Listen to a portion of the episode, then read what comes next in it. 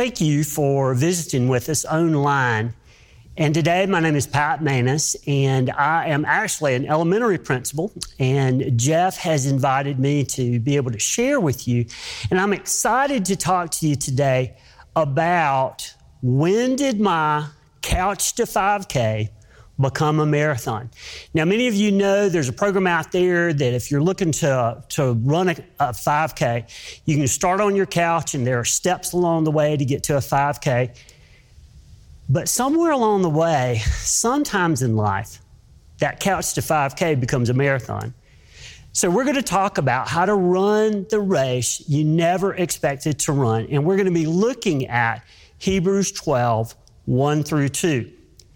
Now, this is a picture of me running with my buddy, Matt.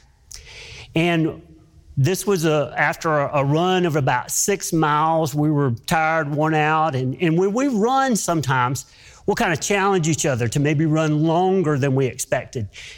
And usually one of us regrets it. And uh, this morning, uh, when, when we did this, uh, I was the one that, that had run longer than I really wanted to. And in this couch to 5K, you know, we think about a shorter distance, but what's happened, especially with coronavirus, is we expected it to, to last a short time, and it's lasted so much longer.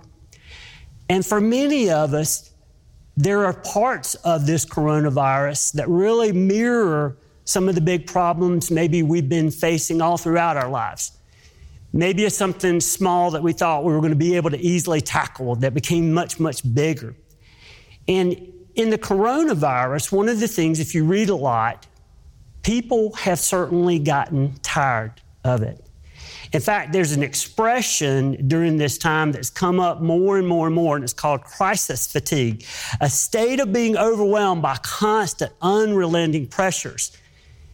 And we're, we're left wondering how in the world are we going to make it through this? Now, this morning, again, we all are sharing this experience called the coronavirus and, and such.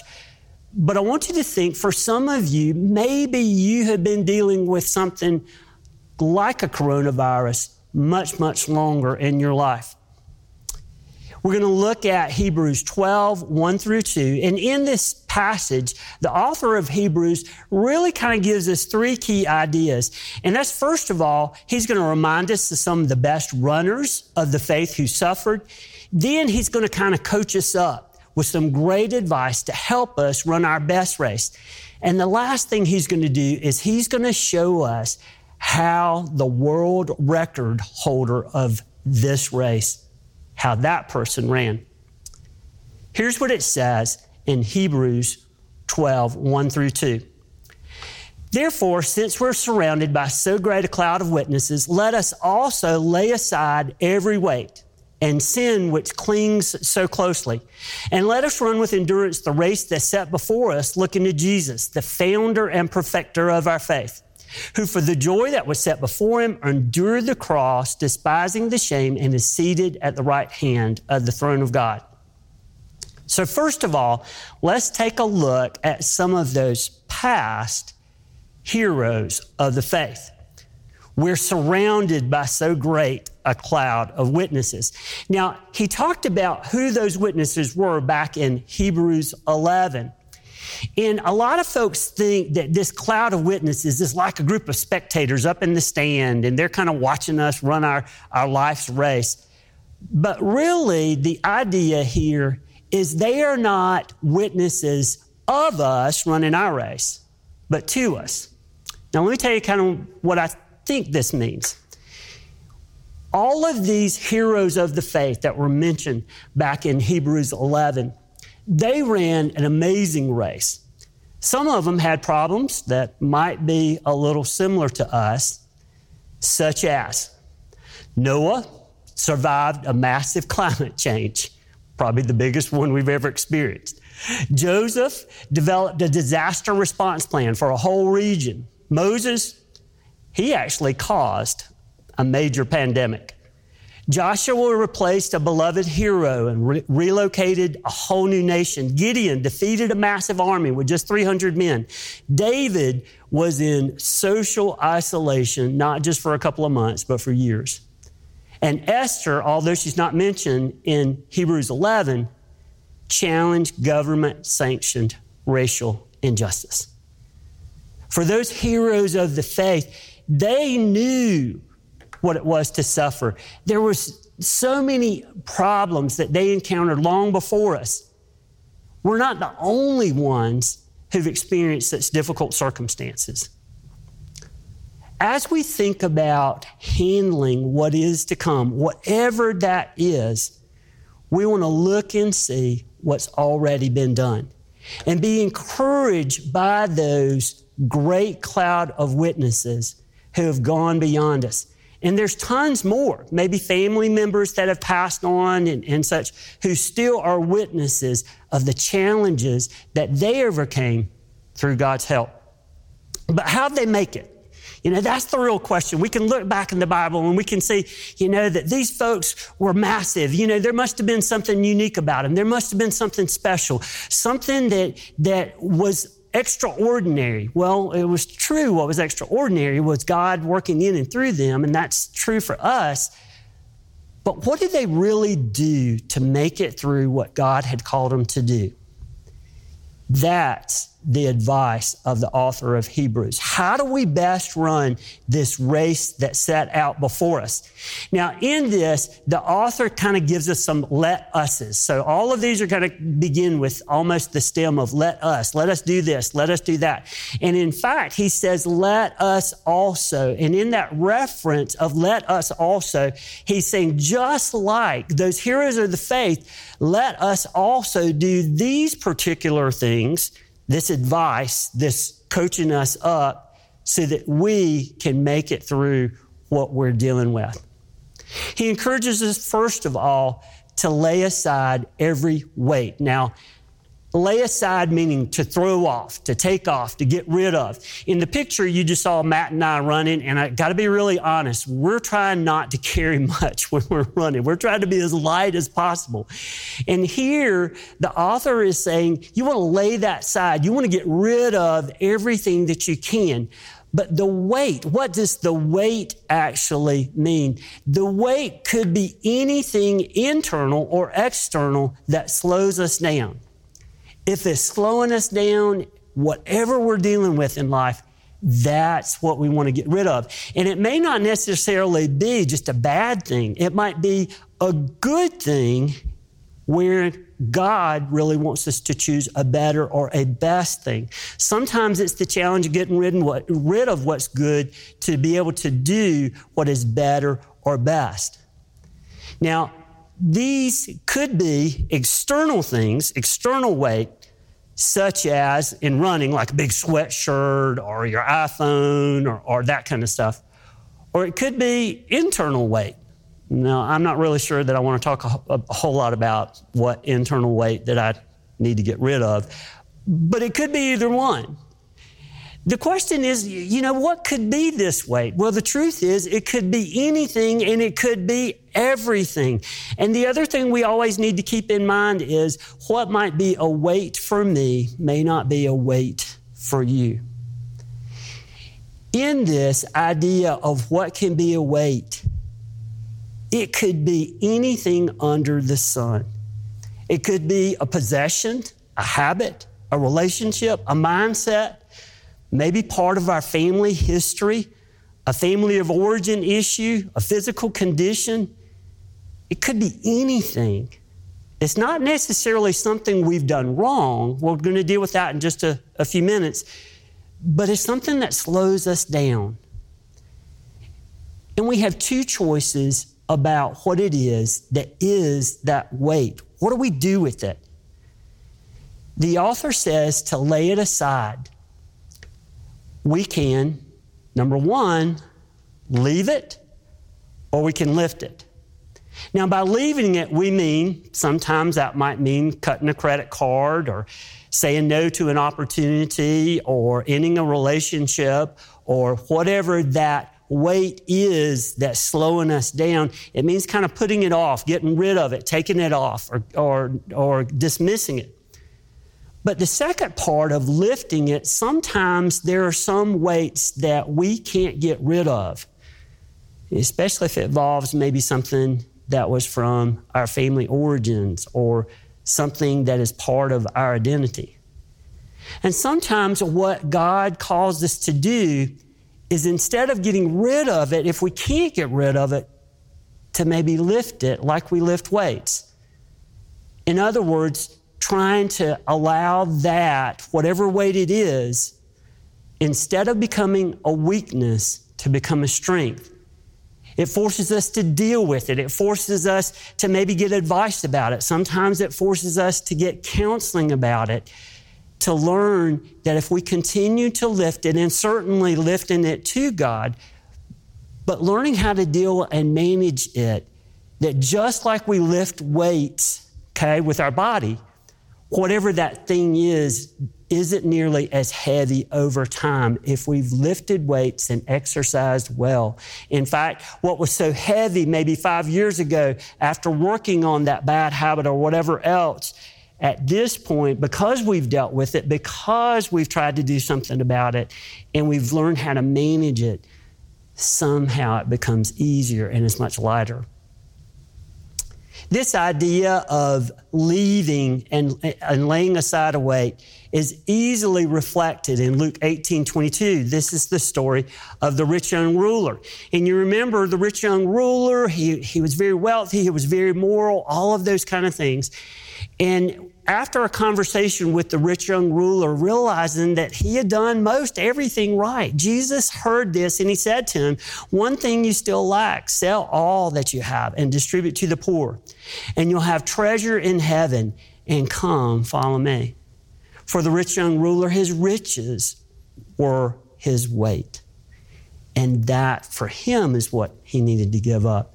So as we run this race, the first thing we want to identify is what's slowing us down. The second thing that we want to lay aside is the sin which clings so closely to us. And the image here of the author of Hebrews is that this is like clothes that would wrap up and entangle our legs. The sin that entangles us and causes us to fall and brings pain to ourselves and others.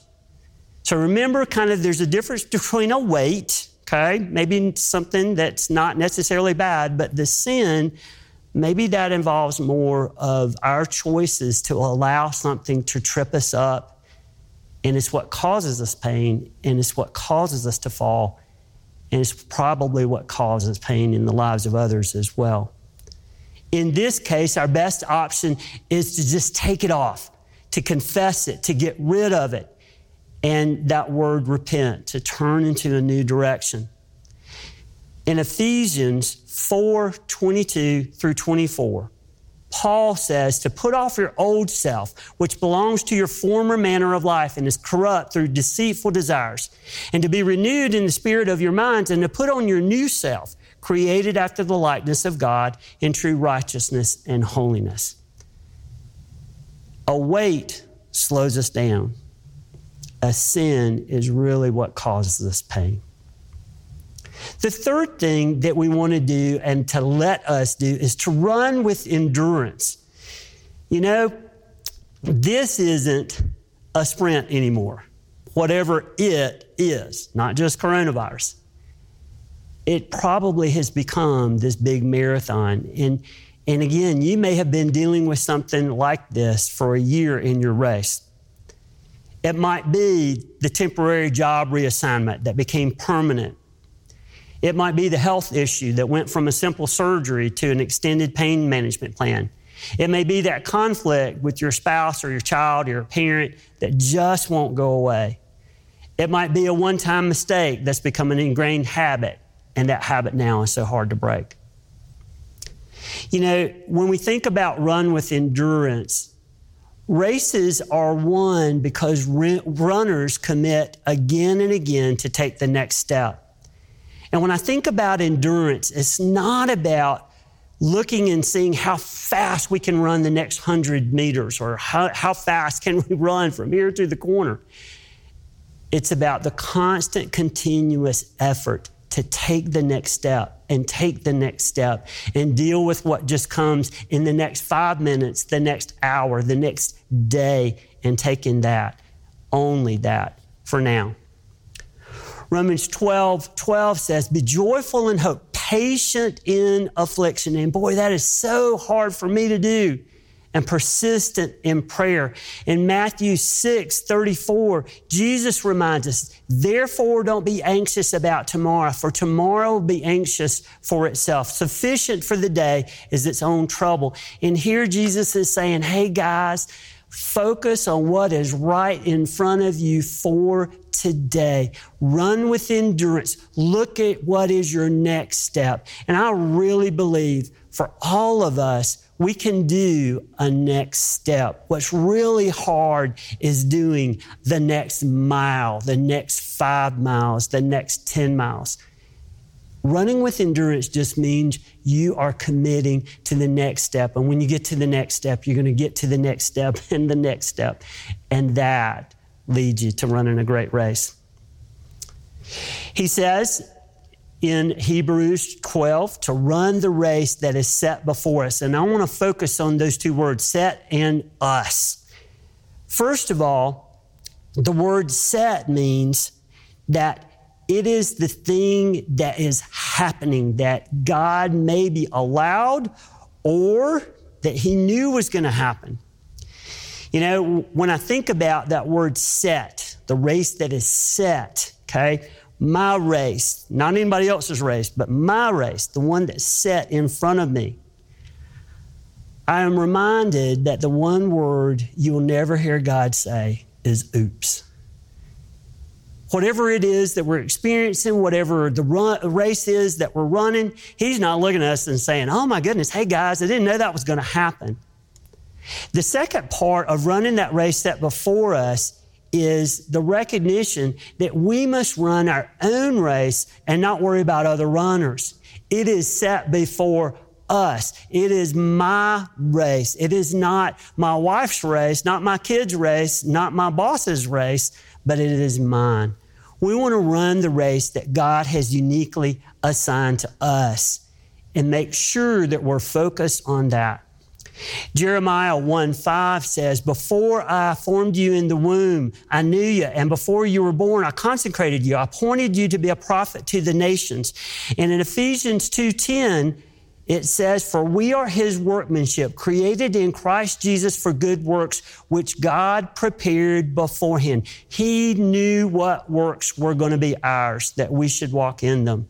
We want to make sure we are running the race set before us. The last advice that the author of Hebrews wants to remind us is to look to Jesus. Let us fix our eyes. And these, these words mean something a little different than just focusing on. In fact, it means turning our eyes away from something in order to focus on Jesus. So, what is it that maybe in this race we shouldn't be focusing on? Well, as much as I've talked about the example of others, and those witnesses.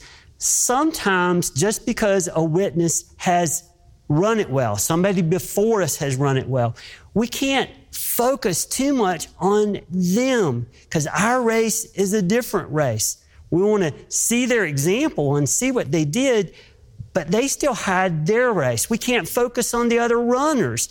They're running their own race. We can't focus on the race itself because sometimes if I focus on my problem, the challenge, whatever it is, that can be overwhelming and distracting. It can make us doubt if we're really going to make it. And we really don't need to be focusing on ourselves. The race can't be about us. It's about what Christ wants to do in and through us. In Micah 7 7, it says this But as for me, I will look to the Lord, not to anyone else in the past, in the future, right now, not even myself. I will look to the Lord. I will wait for the God of my salvation. My God will hear me. Our eyes have to be fixed on Christ first and foremost.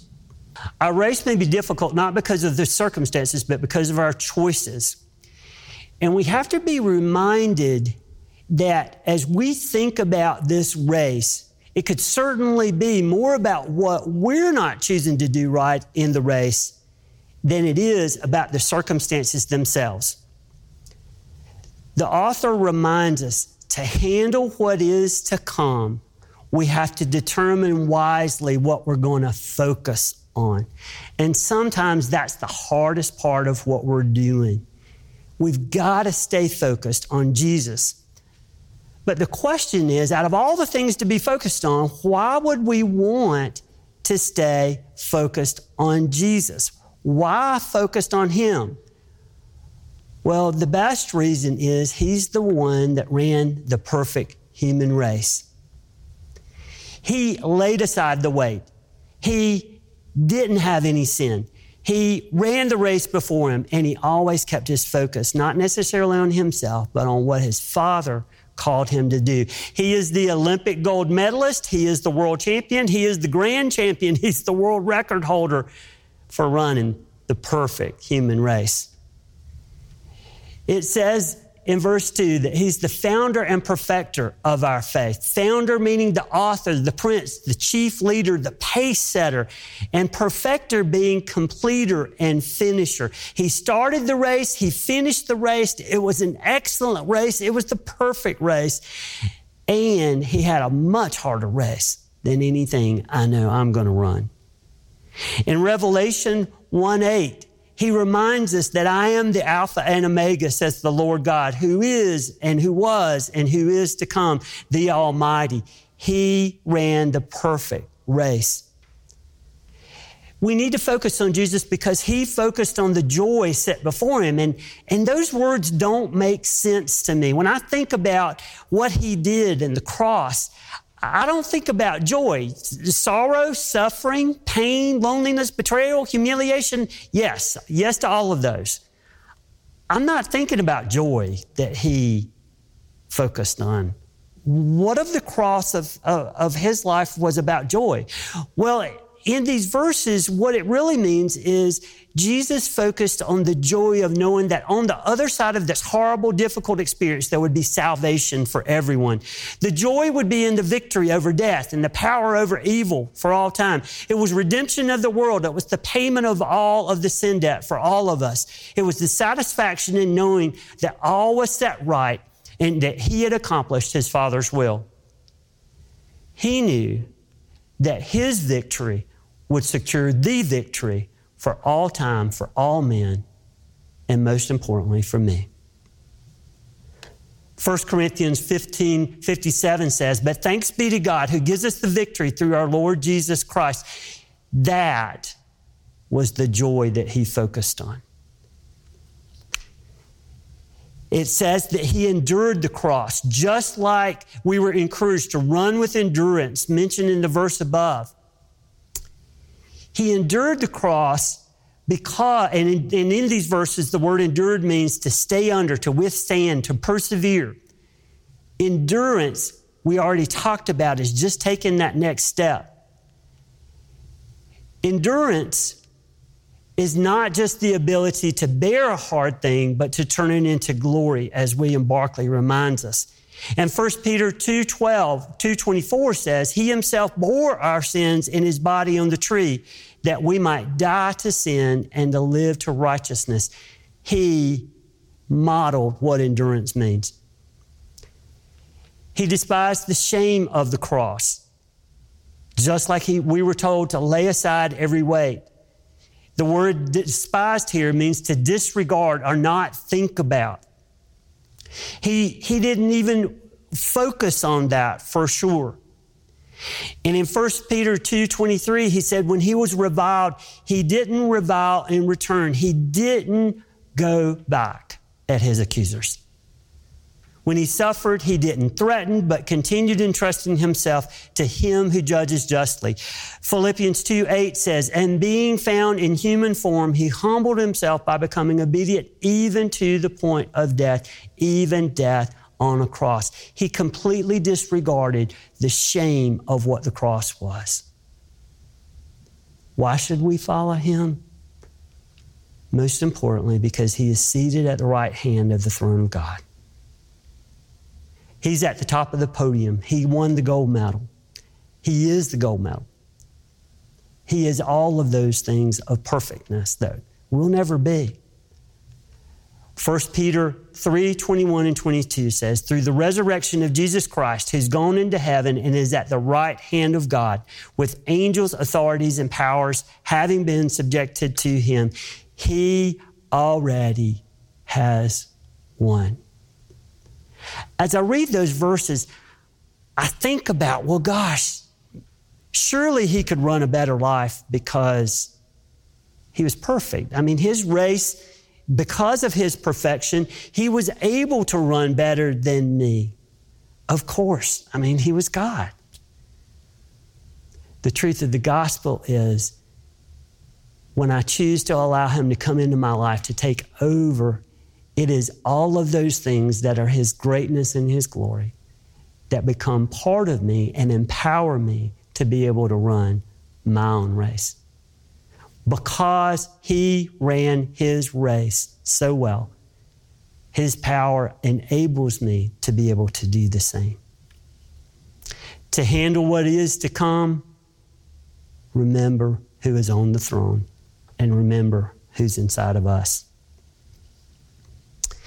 You know, there's a ton of great witnesses, and of course, Jesus again is the, the best witness of all of how to run a race.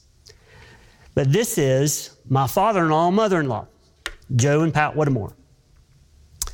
And Mr. Joe ran, and quite honestly, at age 83, is still running an amazing race. Let me tell you about his race. When he was four, he was diagnosed with polio. And what you can't see kind of down uh, off the picture is the fact that, that he wears a, a huge leg brace despite having polio. And, and he was in Warm Springs, and, and uh, the doctors there, he had multiple surgeries um, when he was a kid. Um, they told him he would only live to be 40. Um, and, and of course, he's, he's way beyond that. Um, he had an amazing life. In fact, he lettered in two different sports despite having polio. Uh, he was a pitcher and, uh, and he was a tennis uh, player. He learned to walk with his back muscles, and then at age 35, his back muscles gave out, and he had to switch over to, to wearing a leg brace for the rest of his life. He sang in revivals all over North Georgia. Every year, despite him and, and his leg not it not doing what he wanted it to do every day, had a huge garden. Um, he became a leader um, in his community, uh, first of all in the, the Rotary Club in town, and then uh, for North Georgia, he was the, the district um, Rotarian or the district governor of Rotary, Rotary. During his time, he raised thousands of dollars as a part of that organization uh, to eradicate polio. In fact, he, he raised about half a million with the help of all of those Rotarians. He became a leader in the local, state, national organization of his church. Um, he uh, served on tons of committees, uh, had a great influence in the, in the larger part of his larger church. And although he couldn't run because of his polio, he ran a great, great race of faith. And he's still running it at his age. Even right now, he's been working on a project in his church uh, that's been a long one for four years um, that he's been trying to accomplish something, and, and we're praying that that's still going to happen. For him, despite a heavy weight of a leg that never has worked well, he's ran, and he's ran well. And when I see him, I'm always reminded of what kind of race that I need to run. This morning, as you think about your race, I hope you'll think about maybe what it's time to lay aside. What is it time to do? to be able to make it effectively through your race. Let's pray. Dear God, we thank you for what you're at work doing in our lives. And, and we even want to say thank you for the challenge of what we thought was going to be shorter, that maybe it's become longer because there is work that you want to do in us and through us. And Father, we thank you for being the example, the perfect example of running one of the most difficult races of all time, a race to a cross and conquering death and rising again. And it is that same power that enables us to run the race that you've asked us and that you've set before us right now. We thank you for your presence, for your example, for your advice, and for those who've been a great example to us for us to run our race. We thank you for the encouragement of that so that we can make it through what we are doing right now. In your name, amen. You know, there's some questions that this brings us to.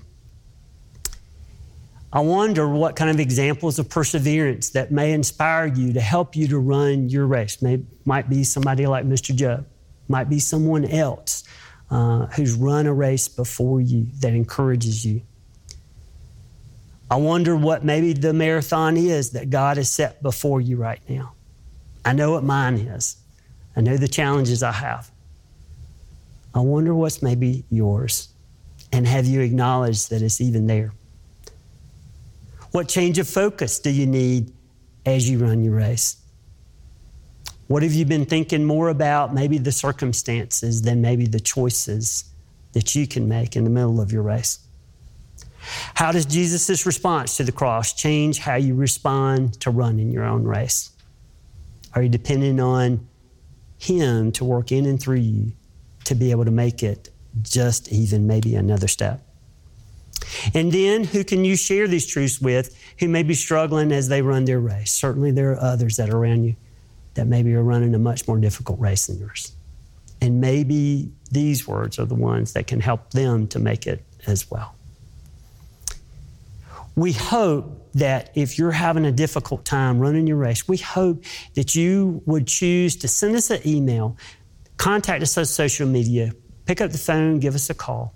We would love to come alongside of you as you run your race, especially if you've never accepted Christ as your Lord and Savior. To have that opportunity to maybe help you to know how you can begin a different race, a race that you can win. We would love to share that with you, and we would love for you to contact us so that we can help you know how you can make it just like so many in the Bible, and most importantly, our Heavenly Father made it through their races as well. Thanks for being with us.